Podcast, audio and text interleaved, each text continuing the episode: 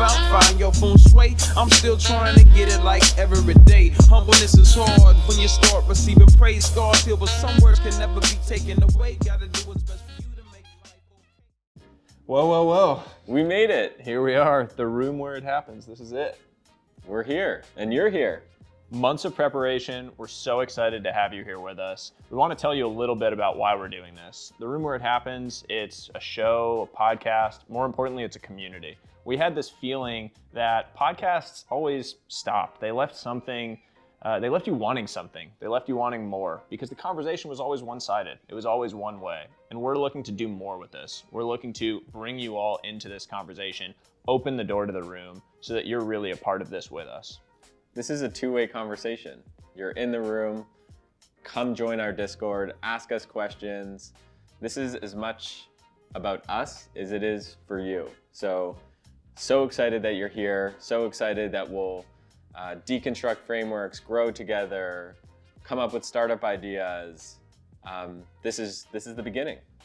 Yeah, and we're gonna do a pretty cool take on on this whole show. We're gonna have basically every episode is gonna be the two of us. We like to deconstruct stuff over a drink, so we're always gonna have a different bottle of something with us. Encourage you if you're open to it, have a drink, sit back, relax, and join us as we talk through these frameworks. We're going to have guests joining us for about half the episodes to dive deeper on these concepts that we're getting into.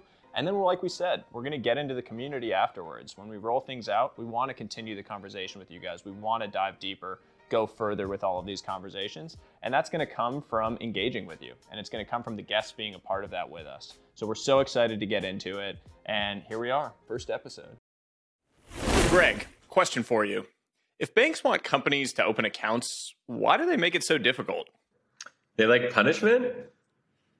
Maybe, but not Mercury. It's banking built for startups, and opening an account is so smooth, you basically fall into it. You can apply for an account from anywhere in the world in 10 minutes, and you get access to everything you need to be able to do banking well. The sign up flow is beautiful and intuitive. All accounts are FDIC insured, they offer virtual and physical debit cards, and you never have to visit a physical bank branch. And the whole product has such an elegant design. I'm a Mercury investor and a Mercury customer myself many times over. If you're a founder or creator, this is the banking product you need. Sounds like startups can just like start when they use Mercury. Super low friction. Exactly. Mercury is where startups can just start. Check out mercury.com if you want to see it for yourself. I wonder what founders will do with the time they save by starting with Mercury, you know? Build great products, grow their businesses, I'd guess. That's a pretty good guess. Thanks, Greg. You're welcome. Today's show is sponsored by AppSumo, the leading digital marketplace for entrepreneurs and a great way to get your product in front of 1 million plus entrepreneurs, founders, and small businesses. They have the tools you need to automate all the busy work that comes with running a business so you can boost your productivity, scale beyond your skill set, and focus on building something you're deeply passionate about. This Black Friday, AppSumo is bringing you 20 new deals on digital products at discounts of up to 90% off, plus a limited amount of freebies. This is their biggest sale of the year, and they sell out quickly. All you need to do to get first access is go to appsumo.com slash the room before November 21st. Enter your email address, and they'll send you the exclusive deals. Again, that's appsumo.com slash the room. Check out the link in the description as well. If you're on their email list like we are, you know they have some of the best tools to run your business. So go sign up at appsumo.com slash the room so you don't miss these special Black Friday deals before they sell out. Um, should we get into it? Yeah, let's dive right into it, man. I uh, I think this is really funny because we're here for the first episode, and I was telling you about this. I was telling my parents about what we're doing, the idea of this podcast, the show, the community. And you know the whole thing. Your parents, they don't really get it. They're like not in the tech world. My parents grew up in the 50s, 60s, 70s. And so I'm talking to my dad this weekend, and I was like, Dad, you know, it's uh, it was his birthday. We're hanging out, we're having a couple drinks. I was like, Dad, I'm super excited. We're filming the first episodes this week. It's gonna be a blast. It's gonna be so fun. We've got some guests coming in. It's gonna be a hell of a time. And he kind of looked at me and he was like, Oh, who you got for guests? And so I was kind of laying out some of the people we have. We've got some cool people coming in. We've got Gary Vee coming in for the first season. We've got Howard Lindzen with us today. Um, we've got a bunch of really cool people. And he just looked at me kind of with this blank stare on his face, and he was like, "Well, how about uh, how about like Elon Musk or like Jeff Bezos? Because they would be good." And I sort of just looked at him, and he was dead serious, dead serious, saying this to me. And uh, I just sort of sort of said, you know, Dad, I appreciate that you have this faith in me. I think they're a little hard to get. Like maybe we'll loop them in when we get Obama and Jesus. But uh, man, that was something else. So my dad's got a lot of faith in me. I mean, I like that he he, he like he's a dream big type of guy. He is a dream big kind of guy, and I appreciate it. Um, so let's dive into it, dude. All right, let's I know do we're it. gonna get uh, we're gonna get some drinks going. For every episode, we're gonna have something. We are so lucky to have what is, in my opinion, the best tequila in the world, Komos, from our friends over at Komos. Yeah, Joe Marchese, shout out. Thank you so much. bottle's really cool. It is the best tequila I've ever had in my life. And unfortunately or fortunately, I've had a little bit too much tequila. Well, this is my first time trying All it, right. so Well, you're going to enjoy it. Cheers. all right, cheers. Welcome in with us. We're so excited. And let's dive right into it, man. So good. Damn, that's good. So good. All right. So, what are we talking about today? So, I don't know if I told you this, but I went to the bank because I want to buy a condo in Miami. Okay. And As one does, by the way. As a tech guy, as one does right now. We buy condos in Miami, apparently. well, you know, I moved to Miami, and you got you got to live somewhere. Okay. And I call up the bank and I said, I found this great property. I'm really excited about it. Um, and my banker was like, Yeah, but I, I can't give you a loan. And my heart sank because I was so excited about this property. And I, I mean, I was banking on the bank, Yeah. you know? And I said, Why? You know, I've, and he goes, Well, uh, you know, you started a new company, you work for yourself, you know, you don't have W two income. Um, I'm sorry, but you're, you know, Chase cannot give you a loan. And, you know, I like to consider myself like I've done some things, I've sold some companies, I've invested in stuff, and I can't get a loan. So I was just, that's what's been on my mind recently. This is crazy. I've, so I've been thinking about this exact thing in like a number of different contexts recently. This whole idea that the traditional financial system is set up for really what is like the old way of working, right? It's this whole idea of you go get a job when you get out of college, you work for 40 years, they give you a gold watch and you retire. That's like the way that our parents worked. That's how the world has always worked, as it were. But that's changed a lot. Now there's a lot more people taking on entrepreneurial roles. There's a lot more people doing 1099 stuff. This whole idea of like the portfolio theory of jobs and people doing a bunch of different things.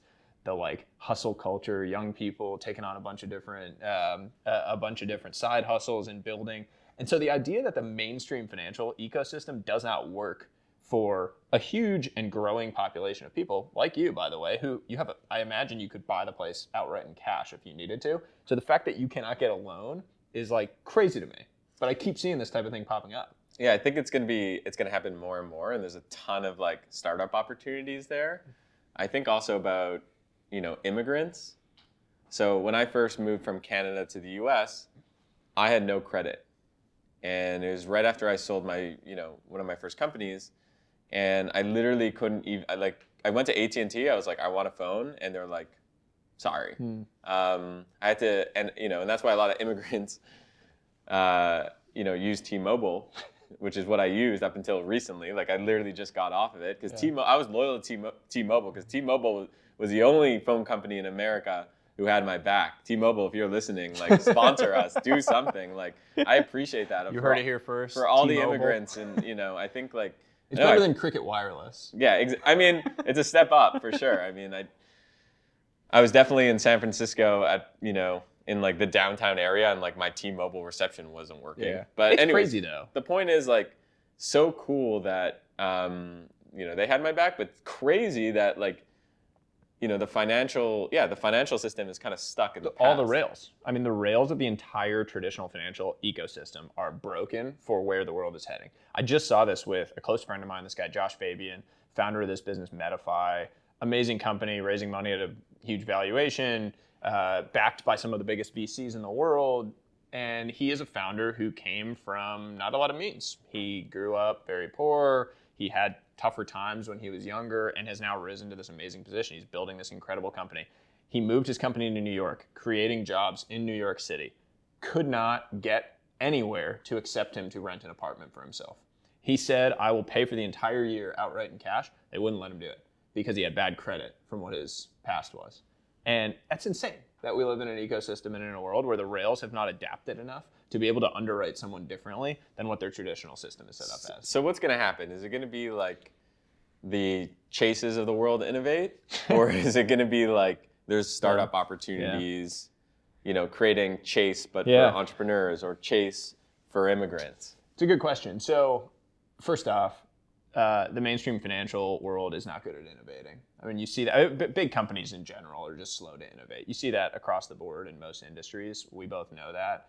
They're just not good at it. It's not part of their culture. It's not part of the DNA to move quickly, to pivot, to innovate. So, I think of this like I'm a frameworks guy. And so, in every episode, you're going to hear me talking about different frameworks. I know you're going to get sick of it eventually. But for this one, I just keep coming back to what is one of my favorite frameworks, which is the Clay Christensen. Have you like the so Harvard Business School professor, very famous managerial um, thinker, and has this model of disruptive innovation. And this is basically a framework that talks about how small upstarts can come into new markets and completely disrupt incumbents that are very large. And so in, in the financial world, I think this is a great model to think about because you have these massive incumbents like a Chase or Bank of America or whatever they're doing. And what they have done is created this massive ecosystem.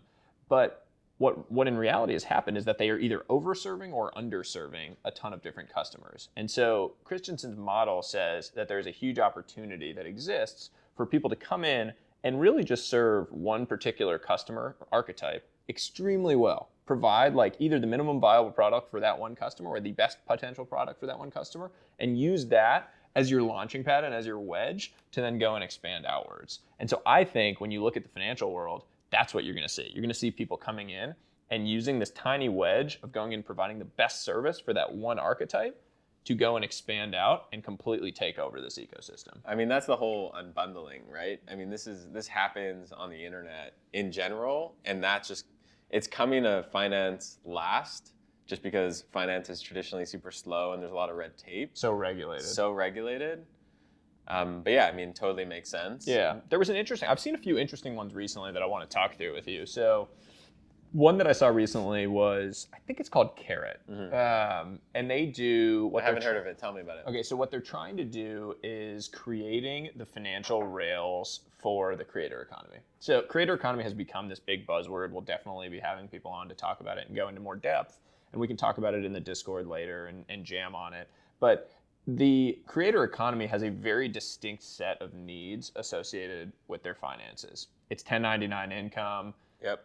typically the loan and credit market for those type of people that are earning 1099 is low so you could have a youtuber that's making a million dollars a year on youtube and has a $5000 credit limit through bank of america and that clearly doesn't work like mr beast has to spend a ton of money on the videos he's making and there's an incredible opportunity for a company like Karat which is what they're doing to go and think differently about underwriting. Rather than just looking at all the traditional metrics and underwriting that way think a little bit differently. And it exists for youtubers it might exist for knowledge creator economy people like substack writers the twitterati you know like all, all these people that are creating in different ways but what Karat is saying is that's where they're going to go create. They're going to create the best product for the creator economy and use that as a wedge to take over more of the banking for them. They've started with a credit card i believe and that's their first product. But then the whole idea of like go into the market with just that very small make it the most amazing product for that customer and go and expand outwards from there. Yeah, that's my whole thesis on how to build products for the internet, like not just finance, mm-hmm. is start with the community and then build the software hmm. Versus, you know, build software and then go find a community to attach it. So I think like if you're listening and you you know you want to come up with ideas that for startups that are going to work, like pick a community that you like really connect with, that you have like inroads with, right? So like if you're a creator, you know, you understand creators' needs, right?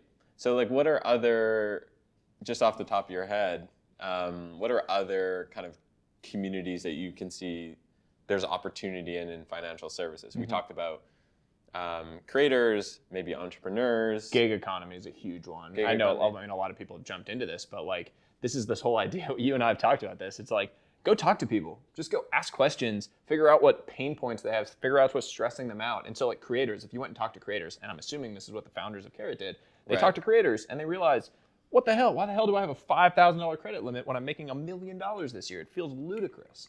And so they realized that, and now you can create a product, create a service, create a community around fixing that.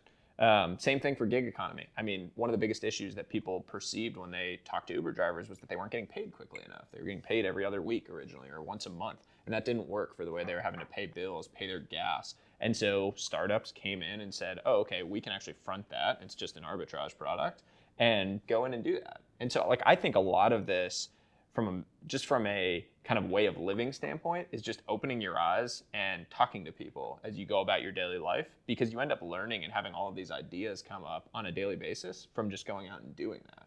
And I think when you're to add, so completely agreed. And to add to that, I think you know one mistake, especially a lot of Silicon Valley companies do, is they don't. The product needs to speak to, for example, the Uber drivers, and that means it has to give them that warm and fuzzy feeling, that aesthetic, that artwork, that copy, that combined, they're going to use that over existing financial products or whatever because they're like, these people are speaking to me. These are my people, right? Yeah. I think that's the goal, and we do that a lot at Late Checkout. Like we help all these companies do that.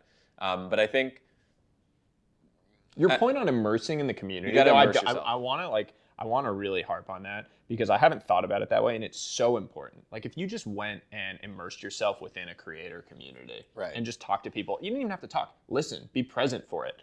That that is how you garner all of these insights. You end up realizing that a bunch of creators don't know how to manage their invoicing. They don't know how to manage their taxes. They don't know. They're not optimizing around um, what's a what's deductible expense. I mean, that's the most simple thing in the world. And if you're a creator and you are paying for different things as you go about your daily life, most of that is deductible if you're doing it the right way, and it'll save you a lot of money at the end of the year. Most people don't know that because they don't know how to set up different entities. They don't have an expensive tax guy because they're just on their own. And so, in this whole world of like businesses of one that are being built now, and the way we are working is fundamentally changing. How do you go and create products for these people? It's by listening, understanding what those pain points are and where they're missing out. and being there and immersing yourself. Yeah. Did I ever tell you this, like what I did 2017, 2018 No. when I went back to college? No.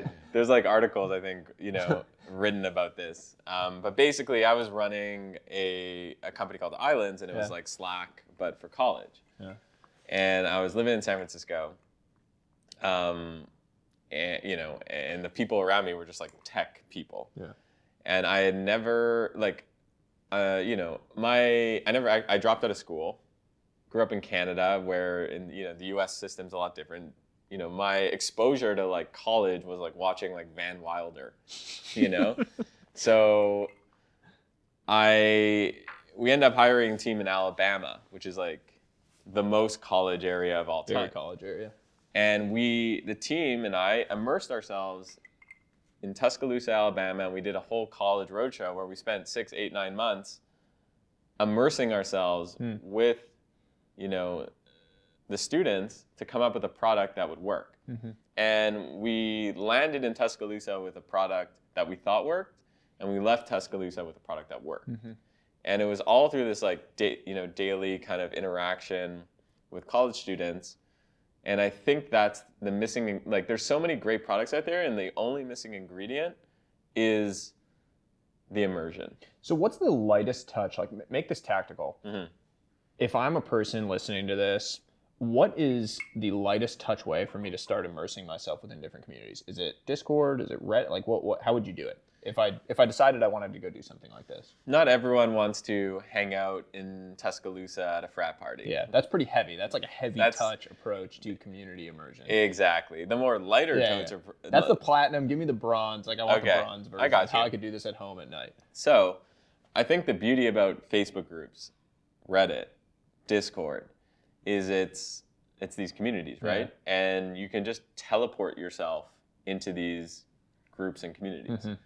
So I think it's about making a list of like the the most interesting, for example, like creator communities, Mhm. um, teleporting yourself there, Mhm. and dissecting the conversations and also like creating posts, speak their language, Yeah.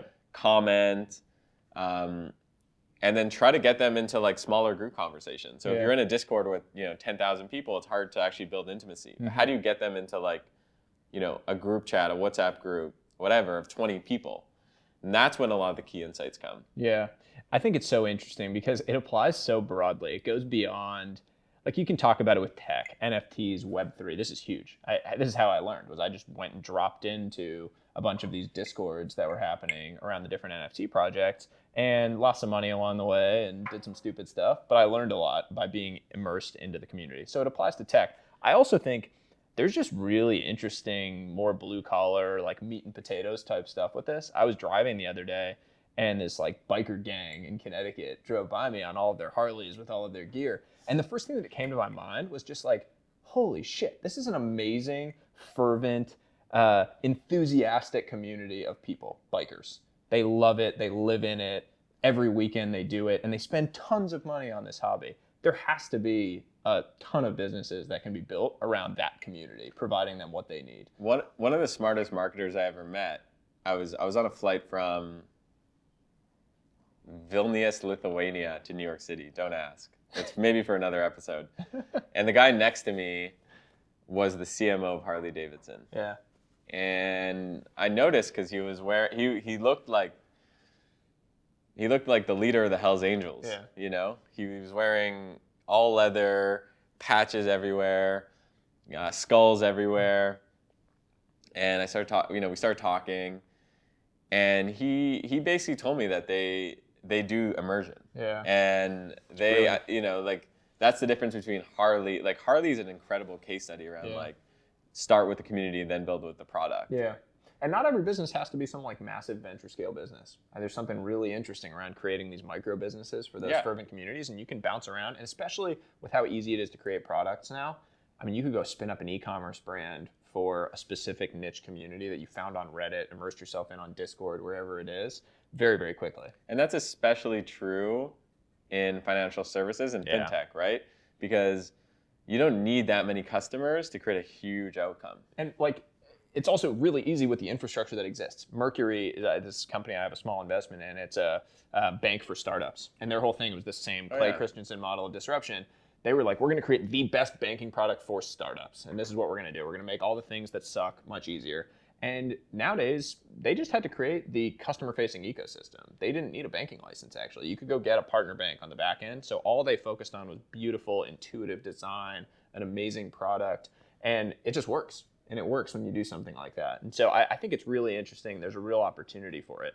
Um, I do think we're at a point where we should bring someone in to jam with us on this. And we have someone amazing coming in for this specific topic because Howard Lindzon has a background in all of this. He was one of the first investors in Robinhood. So, like when you talk about disrupting financial services, what better business exists than that? He's StockTwits. I know he's an investor in Rally Road, which is a really cool business that's fractionalizing investing in everything, opening up this huge opportunity for this investing class, the rise of um, investable assets. So, I say we bring him in and let's continue to jam with him here.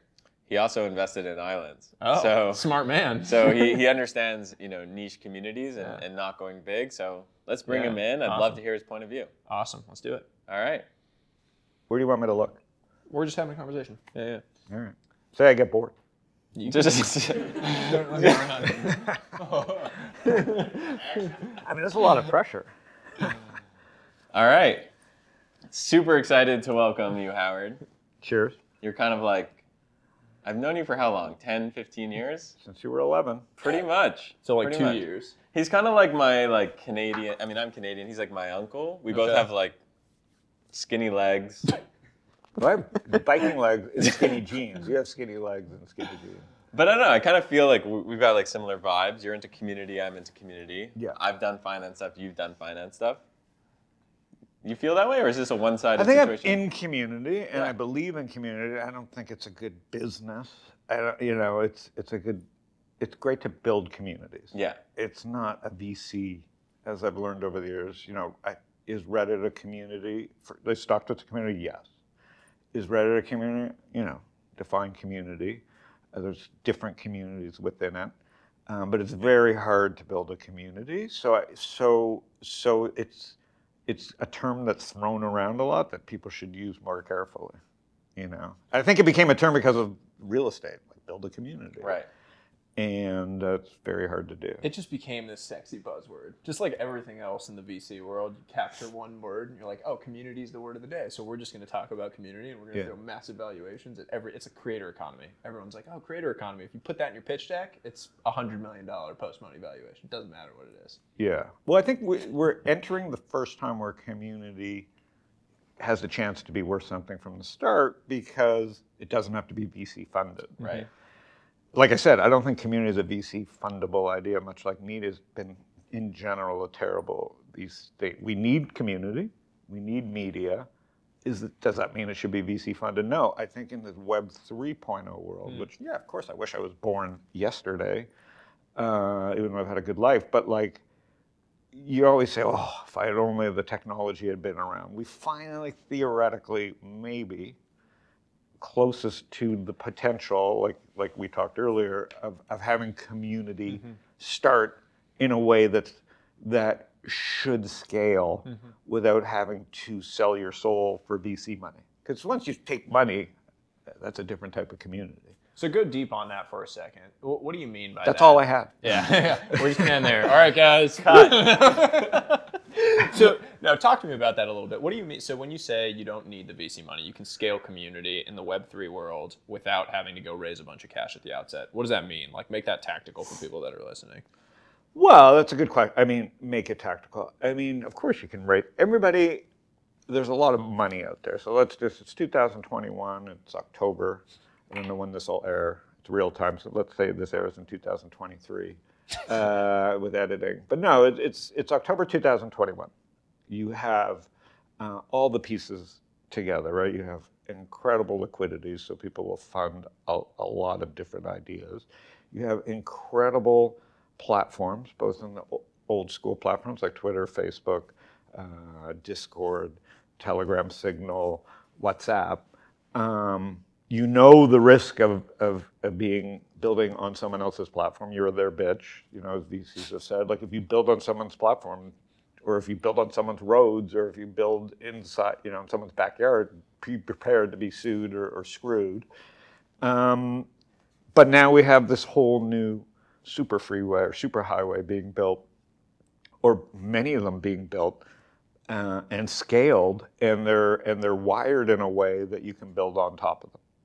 Or Theoretically, they're not fully decentralized. I'm not quite sure how to label all this stuff yet because I'm not a, te- a super technical person. I don't think they're fully decentralized, but you have a lot of choices, and then you can build stuff on top of them. And they're open in a sense that like the rules are a little more set. Like here's what you pay there's fees.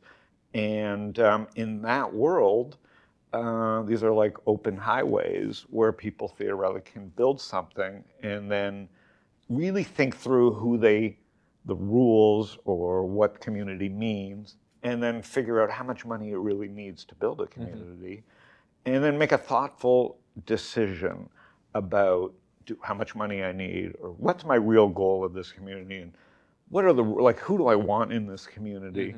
Um, and you know, in Web 2.0, it really was exciting, right? Like Twitter came out and they were open, and Facebook was open, and the VCs all piled in, and they were like, everybody's open. But guess what?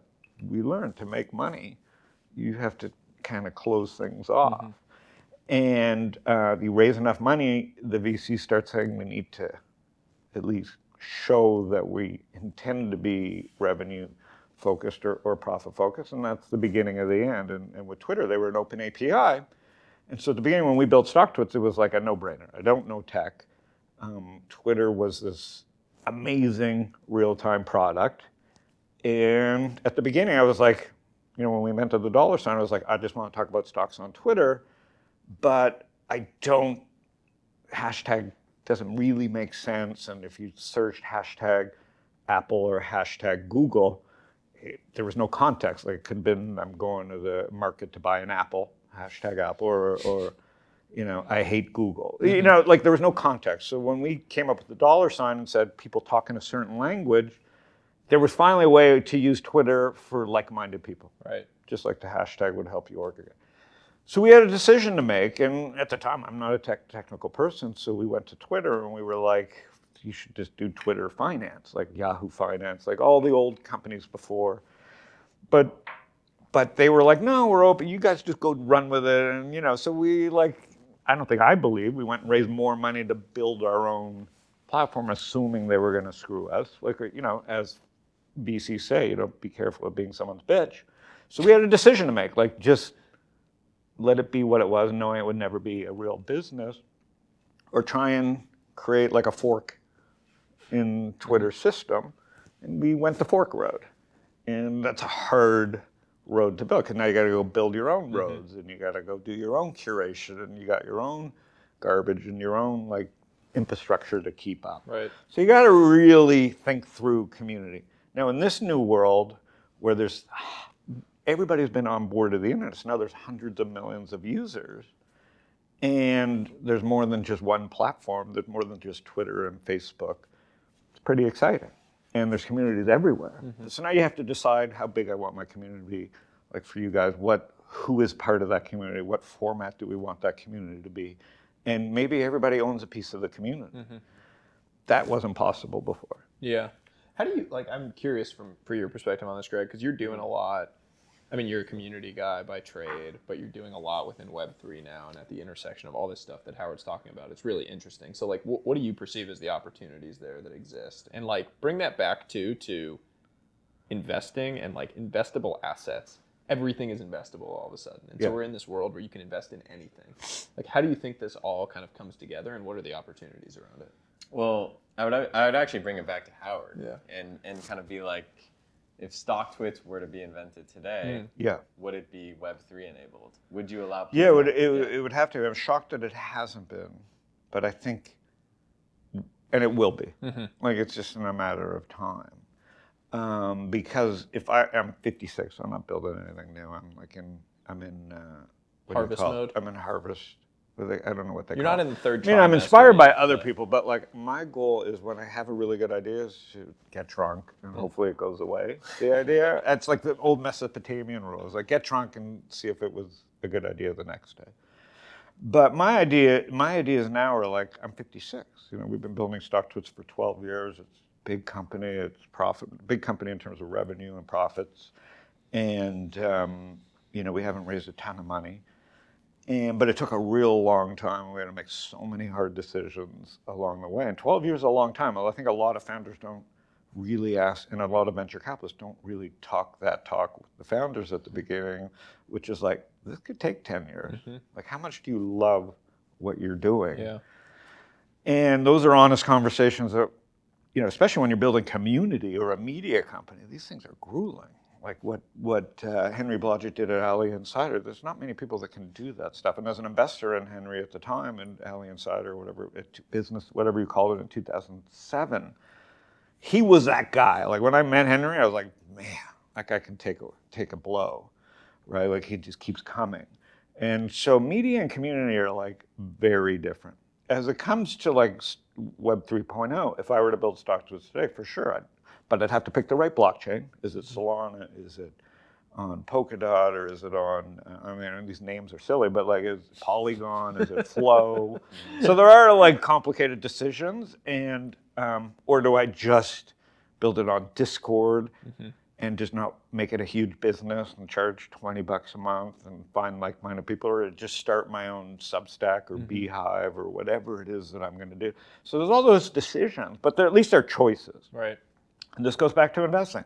You know, until Robinhood and Coinbase and eToro, which is eToro is I was an investor in even before Robinhood, you had basically you had the 1999 bubble, which gave us, you know, Super Bowl commercials and E-Trade Baby and, and Datek and TD Ameritrade and Schwab and like there's hundreds of, of, of options in 99. And, and, and even, and so you had this big boom in stock trading. And, uh, you know, people like to make fun of Robinhood and Coinbase, but 1999, these, guys were pretty irresponsible. These Super Bowl, you know, where people were like day tra- and they were glamorizing day trading at your office. and there was a you know the E Trade baby day trading from their crib. Yeah. And now we're so mad at Robinhood for like, like I'm Yeah. not saying Robinhood's right or wrong. I'm just saying we're so mad at Robinhood Yeah. for free trading, Yep. or, or you know, not telling us the whole truth Payment and nothing but the truth. The and all payment for. I know. uses. So I'm Yeah, saying exactly, it We're exists. holding people just- to the standard that in 1999 was abs- was ridiculous what Mm-hmm. the brokers were getting away with. But it was a new revolution. So now this Web 3.0 revolution is an unintended consequence of centralization. You had centralization. Everybody's like so worried about Facebook and how do we regulate Facebook? Guess what? Didn't need regulate. I mean, mm-hmm. obviously you can regulate them all you want, but they're not in Web 3. They're stuck in Web 2. Mm-hmm. They can't get Libra off the ground. They're not in Polkadot. They're not in Solana. They're not in Bitcoin. Maybe they're hoarding Bitcoin and driving the price up. We don't know. Um, but even if they're hoarding Bitcoin, what are you going to do with it? It's just mm-hmm. gold at this point. And if they're hoarding Ethereum, good, like what does that mean to them? So, and they're not in the in the compute business theoretically. So they've been disrupted by just technology, not the regulators. They're disrupted by printing money so good that they just forgot like there's other technology that's going to come along. So that's why investing is exciting. So you know, full circle because we like talking about investing. You know, you had the internet bubble, and then you had basically two choices. You know, stocks and bonds, and the government has slowly made bonds. There is no bond. bonds. Yeah. It's the government. Yeah. So basically, you know, it's stupid. It's Yeah. rigged or whatever you're going to call it. And and 100% of the U.S. population owns bonds. They may not know it, Mm-hmm. or their financial advisor is recommending it, and the only decision is do they own 20% of bonds or 30 or 40. And while all this is happening, everybody's been allocated by their financial advisor some kind of portfolio. Web three comes along, Mm-hmm. which is basically just a new stock market right? And, and which is why the argument about whether the securities or not is silly. They're just stock, like they're Yeah. securities for sure. Um, people are buying and selling them, and everybody's arguing about semantics. They're just securities. So, so eventually they got to be regulated or called the same thing as what stocks are. But really, they're a response to like 40% of the country's assets are in bonds, which are just a government regular. I don't even know what they are. They're just terrible and or they're a bad investment at zero percent or two percent interest rate. Mm-hmm. So you know, not to get too in the weeds, but when someone who has forty percent of their bonds can theoretically take five percent of that money, put it into a crypto, and stake it at and earn eight percent or six percent a year, they basically got the exact same return using one fifth of what they were using in bonds, and now they have all this free money to go take extra risk. So we live in this world where the government printed money, technology's doing its thing. COVID added a new twist, and they have three massive things happening Yeah. at a time when, um, you know, people have all this extra free time, and boom, you know, as I like to say, speculation has become Yeah. entertainment. And so, gladiators, when the Romans had all this time, and they were fighting wars and moving people, in Rome just said, you know what, we got a lot of fucking time. Let's have people kill each other, and we'll watch. Kill some And, lions, whatever. Yeah. And you know, guess what people did this Yeah, time? They're spectacle. trading, and and if they get killed, here's Yeah. what getting killed is in 2021. You lose 30 grand on Yeah. a stupid ass Yeah. trade. Wrecked. You put it on Reddit. Guess what? Yeah. You got killed and you're famous, Yeah. and Yeah. you didn't die. You just blew up your account. Mm-hmm. So Gladiators in 2021 is showing Reddit that you blew up Yeah. your your your 30k account. Guess what? You dust yourself off. Yeah. This is what the media doesn't get. Yeah, you're an idiot, maybe, but you just you just learned something that you were never going to learn. It's the man in the arena. It's the man in the, the arena. man in the arena. The except you have a and- second yeah, life, Yeah. and you go get two gigs, and you come back strong with 10k. Yeah. And maybe you approach it a different way this time. Yeah. That's investing. Yeah. It's also the ultimate. The, the gladiator analogy is really good because it's literally like the whole thing that happened in January with Melvin Capital and the GameStop. You They're know, just squeeze, acting like squeeze. God. They're Yeah, just- and it's but it's literally like the reason those people became heroes, like and Kitty and the whole. I don't know who they were, he- if they were heroes. They were just. in the media. I mean, like in. But again, this Reddit, goes to yeah, all these people. Pay- Yeah. Investing is the purest form. Yeah. You are on the ground. Lines are coming at you. People are yelling in the stands. but at least you're not risking your life. Yeah. That's the digital version Yeah. of gladiators. What we all now get to be Melvin Capital Mm-hmm. for a day, for a lifetime, uh, whatever. But our our account is the true truth. Yep. If it's 10 grand today, what's my goal? It's not Yeah. to go to zero. It's to go to 100 grand. Yeah. Okay, so how there's a million ways to go from 10 grand to 100 grand. It is a game. Mm-hmm. Everybody's arguing. No one wants to admit it that investing is a game. Call it. Who cares what you call it? The goal is to go upward to the right. And some people want to do it overnight, which is hard and carries extreme risk. And some people are willing to get there over 10 years. But you don't know until you start. Yep. And so now people all have a chance to stake themselves, Mm-hmm. a 100 grand or whatever. And everybody's arguing about what we're going to call this, which is silly. Yeah. In the meantime, young people are just doing it. The other thing that's interesting about it to me, and you brought it up, is we're in this new environment where it's not the establishment people within the financial ecosystem that have access to these like arbitrage plays of generating Correct. outsized returns. Anyone, anyone in this room, anyone here can go and do these unique staking mechanisms within the Web3 ecosystem and generate outsized returns right now, right in this environment. And that is a fundamental shift. It used to be that it was only like the insiders that were Yeah. able to do this. And so the insiders are pissed because suddenly anyone, Joe Schmo on the street, is able to go and do these things and generate these returns. And so then they start calling it, and CNBC comes on the air and they start talking about how it's bad for the ecosystem and how these people are going to get wrecked and it's going to be this terrible thing. I think it's just, oh, there's been a generational shift in the ability to go and generate returns. Suddenly, anyone can do it. Yeah, I mean, it's a really good point. Again, we got to choose our wording carefully because not everyone has access. Sure. Like we like to think this is what got Robinhood in trouble. This is what gets anyone in trouble. We're democratizing this. No mm-hmm. one's doing anything. These are all on ramps to what we love, which is the internet. It's the same thing as people bragging, whether it's Chamath or me or anybody brag, Jason Calacanis. Dude, it's a bull market. You, it's hard not to make money. That's true. So everybody's brag. It's the internet. Before the internet, a lot, 90% of businesses failed. The last 20 years, you, you got to be really make really bad decisions to fail. Doesn't mean it's no shame in it, but you got to make more bad decisions to fail in an internet era mm-hmm. than in a retail fixed world era. The cloud expanded the playing mm-hmm. field. Okay, AWS so it's and an a lot. ev- and then you throw the money printing in. It's very hard to lose money. Mm-hmm. Okay, people need to like just stop thinking they're that smart. Now, it, within that context, Everyone's a genius in a bull market. This has been an, an, a never-ending boom, which is fabulous. Call it what it is. But the point is, now the table stakes have been lowered. You can fractionalize your mm-hmm. buying, mm-hmm. right? We wouldn't be here where we were if Vanguard had said 10, 12 years ago. They were already figured out fractionalization. When you bought the S&P 500, they knew that you could buy 0.5 shares of Apple. Like they had figured this out. Mm-hmm. All they had to do, Vanguard, is say, we're opening our API. Like mm. we're going to allow people to buy the S&P Vanguard 499. Like I would like to buy 500 stocks, and I would like to take out Wells Fargo and Goldman Sachs, and tell them that I took them out. Text them for me and say, "Fuck you, Goldman Sachs and Wells Fargo." What what Vanguard decided to do is not offer that technology to mm-hmm. everyone else. You had to buy the S&P Right. 500. That pissed entrepreneurs off. They didn't know what was pissed them off. It sure pissed me off. It's like, wait a minute. Betty Lou wakes up.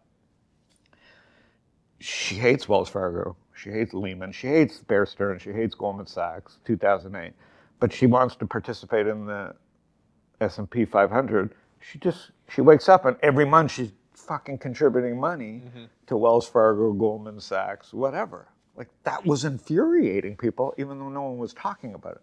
So basically, all that's happened in the last 12 years and, and beyond is the unbundling of mm. Vanguard right? I want to own the S&P 400, less these six destructive. I'll own the S&P 294. Yeah. And people just, it took a while for people to, and we're still not even explaining what Yeah. it really is. Vanguard had this. Yeah. There should be no Robinhood. There should be no any of this stuff. It should all still be CNBC mm-hmm. and Vanguard and Goldman Sachs. They just didn't give their technology. They. Right. hoarded the technology. They stayed closed. They stayed closed. I love that. The unbundling of the S&P 500. That's all it That's like really my- is. And it's mind blowing in the sense that it took so long, Yeah. right? We Yeah. went, Yeah. and this is why we have an explosion. Yeah. Finally, people have more than 31 different Yeah. flavors, like basket of ramen. This is like um, Dornbusch's law. It's like these things take much longer to happen than you think, Especially and when then they happen there's- much faster especially than in you think they finance. Could've. Yeah, because of the regulation. Right. yeah, And that was very hard Yeah. for me as a financial believing in fintech before fintech was a thing. Right. It was like I was way early, and Yeah. it's very intimidating when you can't. Re- I don't. I'm not a tech person, so I didn't know how to express it. Mm-hmm. Because the S and P made sense because I couldn't beat the S and P 500. You can't beat them, join them. but there's something just so maddening about it Right. that Wells Fargo could act badly, and if you put hundred dollars a month in your uh, 401k, they were getting. It doesn't matter how badly they behave. The game was rigged. yeah. They wake up and they're getting stock. They're stock this. bought. Yeah. That's corrupt Yeah, yeah. as corrupt can be. Even though John Bogle had great intentions, Yeah. and this is why I believe. First of all, passive investing was a lie. Mm-hmm. There's no such thing as passive investing. The Vanguard is a very active portfolio. Every month or quarter, they kick out poorly performing Yeah. companies. So it's a quant fund. Um, so people are really buying an active portfolio. It's just packaged as passive. And so we've never been passive um, because passive is a dumb Yeah. idea. You should you should garden. If you let your lawn just grow, yeah, it's going to look like shit.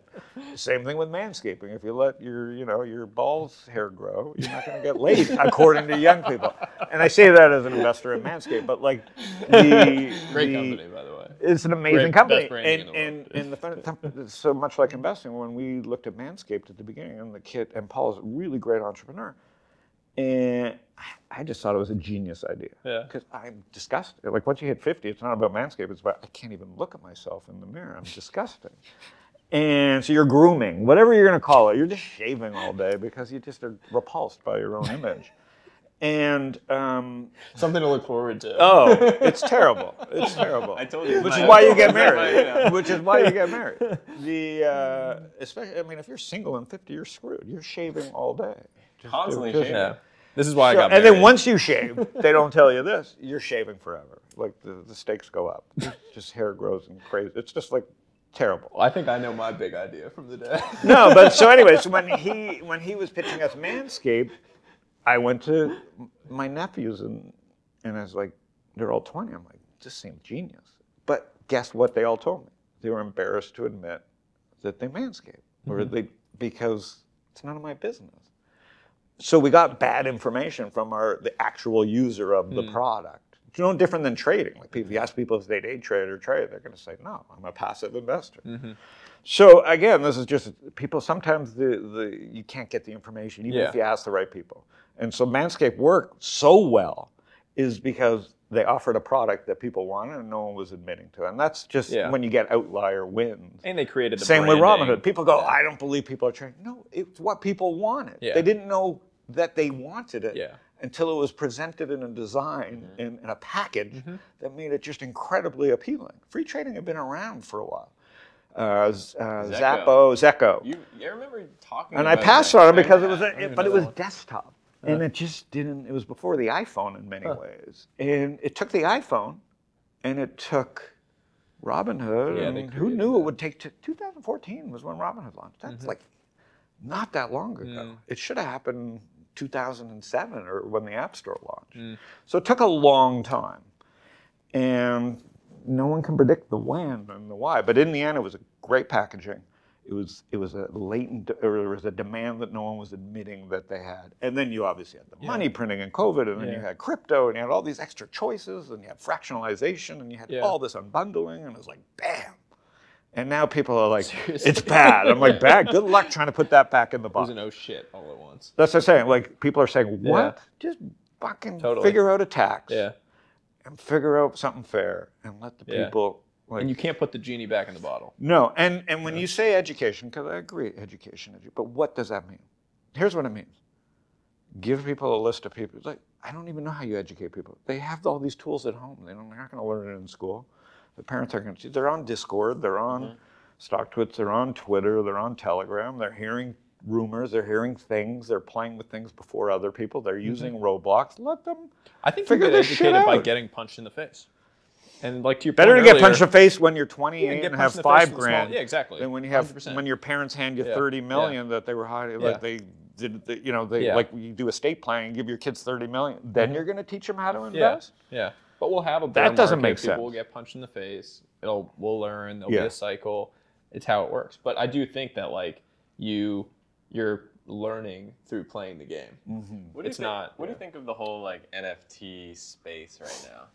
I'm curious your I mean, I'm. I'm just so fascinated, forgetting the terms and everything. I'm just, first of all, I'm happy, but it's scary because I'm old and it's just, I wish I could, you know, stay in the Discord rooms. Like, Discord wasn't built, you know, StockTwits was built for what it is mm-hmm. ticker based search. It's genius. Twitter could have been that and still can theoretically do it or buy their way to do it. Discord and Slack are communities. Like, they're not based on like real time Right. Looking at an object, you know. So, you know, something new will come along or we'll keep innovating at Stock. Like, you know, it's up to us to, to think how people like searching for things. But what's amazing about NFTs is no one knew, even the best crypto people. Like, they were just Bitcoin, Ethereum, and, you know, then NFTs just what? yep.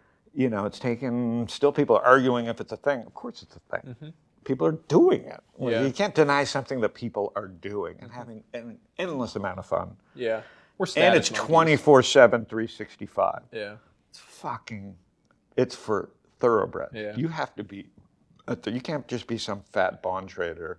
You, gotta have to it. understand community. You have to understand technology. You have to understand how to behave. You have to have social skills. You don't have to be in a high rise.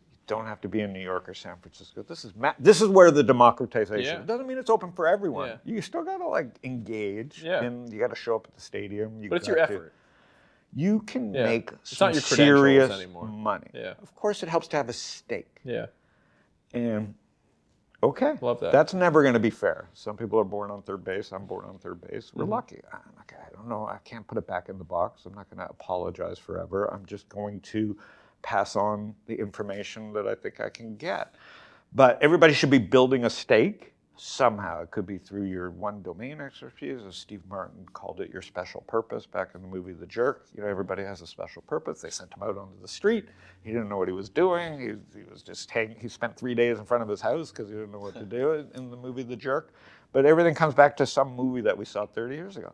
Eventually, he figured this shit out, you know, and he got his first woman, and he went to the circus. People should go watch The Jerk. It's much a, it's a Never life, seen it. it's a life story. Oh my god. I gotta see it. Yes, you should. So um, these are just things that are rites Yeah. Mm-hmm. of passage. And I have two, you know, I'm an empty nester with two kids out in the world. They're learning. You know, get your first apartment in New York. You know, like these things have to happen. COVID slowed down that that process. And during COVID, kids had time, so they learned how to trade. They were just bored. I know we're running up here at the end of time, so want to wrap up. Maybe just each one of us, like your one big idea. Like, what was your what was your big takeaway? I feel like I learned a ton just from the 20, 25 minutes that we had with Howard. So, what, what was it for you? I mean, my aha moment, like I've never thought of the S&P 500 as fractionalization. You stole mine. You know? They I- figured it out, right? Like Yeah, they had so it, and they just were like holding Unbundling it. the S and P 500. Like, that, like I what? never thought of it that way. Seriously, that was thought of amazing. I was like, this is a new thing. Yeah. You know, Rally Road, etc. Like this is new. Yeah. But it's kind of all that's new is old. Yeah. yeah, uh, I think Rally's yeah. too new. What took so long for Rally, and I'm an investor in Rally Road, so talking my book. What I loved about Rally, I'm not a car collector, but I love the idea of fractionalization. Rally was so far ahead of its time because people really hadn't yet unbund- hadn't been honest about what we were really doing. Which first you had to unbundle the S&P. Robinhood needed to exist, and NFTs needed to exist actually before Rally Road became cool. Because NFTs are purely digital. Rally Road's like training wheels for a digital world. Yeah. Like so, Rally was too far ahead Yeah. and now the time is theirs. But it took NFTs for Rally Yeah. Road to be cool because for people that can't go full digital, and but let's just say that's 99.5% of the population still. Like let's be honest, NFTs are really early still because even I'm not doing it at, at, at any kind of interest level. Mm-hmm. I want to, but I'd rather go buy a CryptoPunk, a piece of a CryptoPunk on Rally Road, where at least I feel I own it and the SEC approved it. Like mm-hmm. there's different levels of Yeah. the game. And you have S&P 500, it's great, Vanguard, and there's a million ways to do it. Then you have blow your brains out, like take your chance, spin the wheel, learn how to play the game, build your own portfolio. Then there's that at scale, which is NFTs and make your own portfolio. And then there's it's just too hot, too loose, too tight, too you know, there's something for everybody. Yeah. So we covered a ton. We're going to get into a lot more in the community. I know we're going to be in there after this releases, jamming with all of you. Super excited to do it. This was a blast. I learned a ton. The unbundling of the S&P 500 blew my mind a little bit, so I'm excited to dig into that more. Appreciate your time, Howard. This was a blast. Thanks for coming on to the first episode of The Room Where It Happens. Cheers. Cheers. Cheers. Good to see you. Yeah, good to see you. Were the cameras? Were the cameras going? I hope so. Fuck. Okay, one more time. All right, you That would be a again. mic Thank show. you. Wait a That minute. was We didn't, they awesome. weren't on it. Yeah. Howard, what a legend. That was fun having him in here. Le- that guy is a legend. Yeah, he's fun, man. He's a fun guy to be around. I had never spent time with him in person, so it was really fun. Um, so we got to get takeaways. What was your one big takeaway from that conversation? I think a lot about unbundling. You know, I've written about the unbundling of Reddit. I think that's huge. When he mentioned the unbundling of the S&P 500, for me, like that blew my mind. And I think there's a bunch of areas that you could unbundle that like people are not thinking about. Mm-hmm. A lot of people think about, you know, now, especially unbundling of Reddit, unbundling of Facebook, unbundling of Instagram. But what are some lesser known areas which you can unbundle? The unbundling of Spotify, you know, the unbundling of Airbnb, et cetera, et cetera. So I'm like, tonight I'm gonna go make like a map of like hmm. a bunch of areas which I could go unbundle, and I'm pretty excited about that. Yeah, sounds like a fun conversation to have in the community as well. So we should pop in We there should. after this re- episode releases, and we will get in there and talk about all of this because that sounds like a really interesting one. Yeah, what do you think should be unbundled next? So for me, my big takeaway from today goes back to early in our conversation. We talked about what I brought up that framework, the Clay Christensen model of disruptive innovation, and this whole idea that you can just provide the best product or service for a very niche customer and use that as your wedge to take down an entire industry. You can go in, and it goes to that same point of unbundling. But in financial services in particular, which was where we talked about it, there's an amazing opportunity to do that. These incumbent players in a lot of industries, but financial services in particular, are playing this game where they are so wide reaching that they're not actually providing a really good service to anybody anymore. And if you want to come in and find a market where you can be the best provider for X customer, it's a pretty cool opportunity that exists out there. So that was it for me That's a big light bulb. It is a big light bulb, and I think it applies broadly. And so I'd be excited to get in there, get in the community. We'll talk about it after the episode, and we're excited to engage with y'all on this. So look forward to it. And until next time, from the room where it happens, Cheers.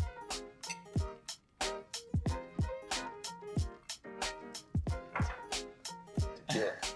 Tequila hit a little different there. Today's show is sponsored by AppSumo, the leading digital marketplace for entrepreneurs and a great way to get your product in front of 1 million plus entrepreneurs, founders, and small businesses. They have the tools you need to automate all the busy work that comes with running a business so you can boost your productivity, scale beyond your skill set, and focus on building something you're deeply passionate about. This Black Friday, AppSumo is bringing you 20 new deals on digital products at discounts of up to 90% off, plus a limited amount of freebies. This is their biggest sale of the year, and they sell out quickly. All you need to do to get first access is go to appsumo.com slash the room before November 21st. Enter your email address, and they'll send you the exclusive deals. Again, that's appsumo.com slash the room. Check out the link in the description as well. If you're on their email list like we are, you know they have some of the best tools to run your business. So go sign up at appsumo.com slash the room so you don't miss these special Black Friday deals before they sell out. Greg, question for you. If banks want companies to open accounts, why do they make it so difficult? They like punishment? Maybe, but not Mercury. It's banking built for startups, and opening an account is so smooth, you basically fall into it. You can apply for an account from anywhere in the world in 10 minutes, and you get access to everything you need to be able to do banking well. The sign up flow is beautiful and intuitive. All accounts are FDIC insured, they offer virtual and physical debit cards, and you never have to visit a physical bank branch. And the whole product has such an elegant design. I'm a Mercury investor and a Mercury customer myself many times over. If you're a founder or creator, this is the banking product you need. Sounds like startups can just like start. when they use Mercury. Super low friction. Exactly. Mercury is where startups can just start. Check out mercury.com if you want to see it for yourself. I wonder what founders will do with the time they save by starting with Mercury, you know? Build great products, grow their businesses, I'd guess. That's a pretty good guess. Thanks, Greg. You're welcome. Join our free community at trwih.com.